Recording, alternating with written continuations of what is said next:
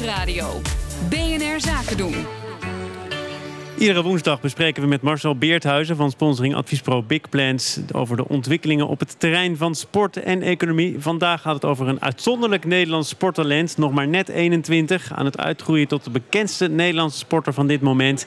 En dan gaat het over Max Verstappen, afgelopen zondag nog de driver of the day tijdens de Grand Prix van Sochi. Marcel, goedemiddag. Goedemiddag. Wij gaan het hebben niet alleen over de atleet, maar over het merk Max Verstappen. Waar staat dat nu? Ja, dat is inmiddels uitgegroeid. Is hij, is hij de bekendste sporter van Nederland geworden. Dus hij heeft zelfs Sven Kramer, Wesley Snijder uh, en Arjen Robben gepasseerd. En dat is niet uh, alleen het enige goede nieuws voor hem. Maar je ziet ook dat hij, uh, als het gaat om betrouwbaarheid en het feit dat hij een merkambassadeur is, hè, dat als hij zegt dat mensen dat ook geloven en daar ook eerder geneigd zijn om iets van producten te kopen, dat, dat hij op die uh, waarde heel erg goed scoort. Dus dat betekent dat hij voor bedrijven steeds interessanter wordt. En sponsors van hem van, van dit moment, hè, zoals uh, Jumbo en Exact, merken dat ook. Hoe belangrijk is het dat hij nu nog jong is? Hè? Volgens mij had hij uh, vorige week of twee weken terug had hij al pole position moeten staan om de jongste coureur ooit op een pole position plek ja. uh, te moeten zijn. Dat is hem dus niet gelukt. Hij heeft nu natuurlijk nog steeds die uitstraling van dat jonge talent. Hoe bepalend is dat voor zijn uitstraling en voor zijn merkwaarde? Nou, dat is best belangrijk. Aan de andere kant, hij is zondag 21 geworden. Hè? Hij, dit is al zijn vierde seizoen in de Formule 1. We vergeten wel eens dat dit eigenlijk uh, een jong volwassene is. Hè? En dat hij er nog maar net komt kijken. Maar ja. in onze ogen, zeker in de ogen van de Nederlanders, maar ook uh, in de wereld zie je nu dat, ja, dat hij gewoon in het rijtje Hamilton, Vettel, dan is de nummer drie uh, Max Verstappen geworden. Dus hij is nog jong. Er komen nu ook weer jongere coureurs aan. Maar uh, ja, hij, hij, is nog iemand die nog jaren toe kan. En nog jarenlang kan presteren in Formule 1. Nu weten we, ook omdat we het daar vaker over hebben gehad... dat de Formule 1 een nieuwe eigenaar heeft, Liberty Media. Ja. Pakt dat voor Verstappen goed uit?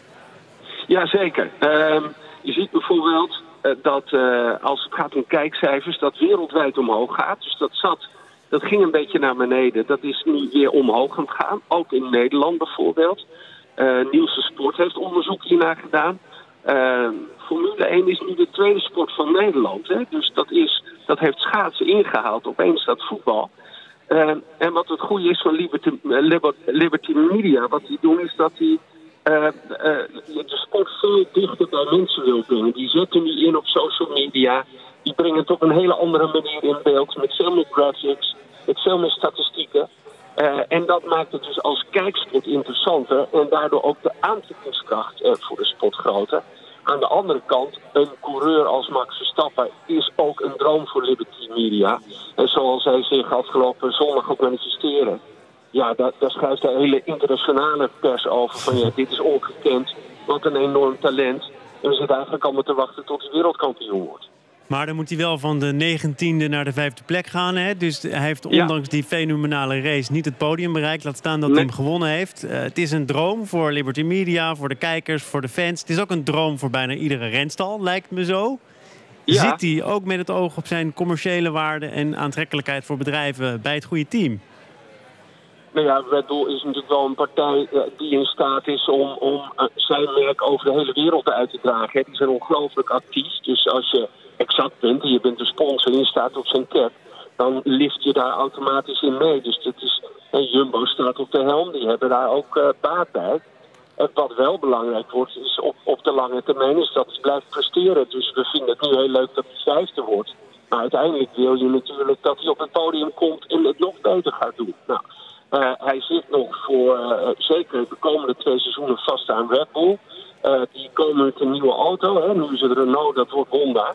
Dat is maar even de vraag hoe, hoe, hij gaat presteren met die auto's. Zeker als je weet dat Ferrari en, en Mercedes, de andere grote renstallen, ook e enorm bezig zijn om nog beter te presteren.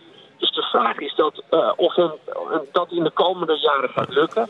Hij heeft zelfs daar wel over gezegd, ja, ik heb nog tien jaar de tijd. In de komende tien jaar wil ik vier jaar wereldkampioen worden. Dus dat kan bij Honda, dat kan bij Red Bull, maar dat kan misschien ook wel bij een ander team.